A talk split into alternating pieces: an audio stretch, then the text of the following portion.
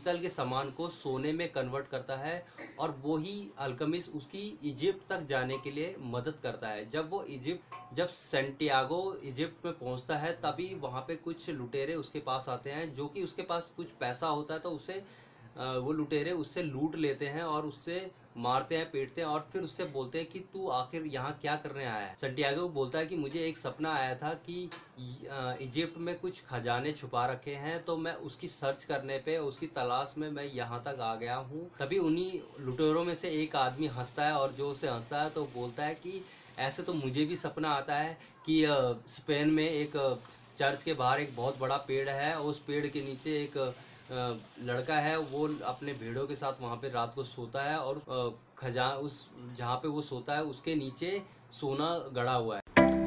Hello दोस्तों, कैसे हो आप सभी? मैं आपका होस्ट एंड दोस्त तरुण नेगी। आप सभी का स्वागत करता हूँ आपके अपने शो पर, जिसका नाम है नेगी बुक्स लवर। इस शो पर हम daily experience and motivational and book से रिलेटेड बातें करते हैं। तो चलिए फिर। और आज मैं जिस बुक का रिव्यू करने जा रहा हूँ, उसका नाम है द अल्कमिस जिसके लेखक है पोलो खोलो। ये एक वर्ल्ड फ़ेमस बुक है। इसकी अभी तक की काफ़ी किताबें बिक चुकी हैं और बिक भी रही हैं। इस बुक ने कई लोगों की लाइफ में चेंजेस भी किए हैं और चेंज भी कर रही है। मैं बहुत ही ज़्यादा खुश हूँ अगर किसी की लाइफ इस बुक से चेंज हुई है। बट मेरा पॉइंट ऑफ़ व्यू और मेरी थॉट प्रोसेस और मेरे विचार इस बुक के लिए थोड़े से अलग हैं। इस बुक में एक सेंटियागो नाम का लड़का है, जो कि स्पेन में रहता है। वो भेड़ चलाता है। और उस भेड़ को चलाते चलाते वो पूरे वर्ल्ड में घूमना चाहता है। उसे घूमने का बहुत ही ज़्यादा शौक है। कभी वो इस शहर में होता है, कभी वो उस शहर में होता है। तो इसी चक्कर में वो कई नई नई चीज़ें सीखता रहता है, नई चीज़ें जानता रहता है, समझता रहता है। तो एक बार वो अपने भेड़ों को चराते चराते रात को एक चर्च के पास पहुँचता है और वहाँ पे एक बहुत बड़ा पेड़ होता है। उस पेड़ के नीचे जाके वो सो जाता है। तभी उसे अचानक से एक सपना आता है। उस सपने में उसे ये पता लगता है कि इजिप्ट एक जगह है, में एक खजाना रखा हुआ है तो वो तभी उसका एक तभी उसका सपना टूटता है और वो होश में आता है।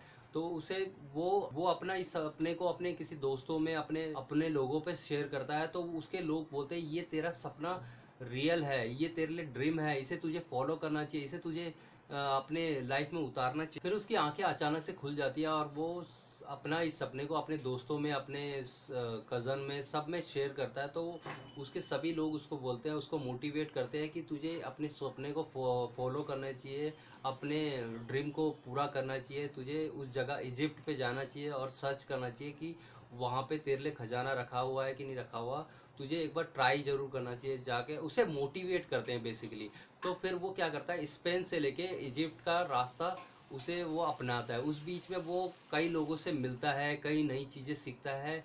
वहीं वो अपने लव वन से भी मिलता है और वहीं वो एक ऐसे आदमी से मिलता है जो अल्कमिस्ट होता है, जो कि पीतल के सामान को सोने में कन्वर्ट करता है और वो ही अल्कमिस्ट उसकी इजिप्ट तक जाने के लिए मदद करता है। जब वो इजिप्ट जब सेंटियागो इजिप्ट में पहुँचता है, तभी वहाँ पे कुछ लुटेरे उसके पास आते हैं, जो कि उसके पास कुछ पैसा होता है तो उसे वो लुटेरे उससे लूट लेते हैं और उससे मारते हैं, पीटते हैं और फिर उससे बोलते हैं कि तू आखिर यहाँ क्या करने आया है? संटियागो बोलता है कि मुझे एक सपना आया था कि इजिप्ट में कुछ खजाने छुपा रखे हैं तो मैं उसकी सर्च करने पे, उसकी तलाश में मैं यहाँ तक आ गया हूँ। तभी उन्हीं लुटेरों में से एक आदमी हंसता है और जो उसे हंसता है तो बोलता है कि ऐसे तो मुझे भी सपना आता है कि स्पेन में एक चर्च के बाहर एक बहुत बड़ा पेड़ है, उस पेड़ के नीचे एक लड़का है, वो अपने भेड़ों के साथ वहाँ पे रात को सोता है और खजा, उस, जहाँ पे वो सोता है, उसके नीचे सोना गड़ा हुआ है। वो बहुत ज़्यादा हँसते हैं और उसको बोलते हैं, तू पागल है, बेवकूफ़ है, उल्टा चला जा। उससे उसके पैसे वैसे सब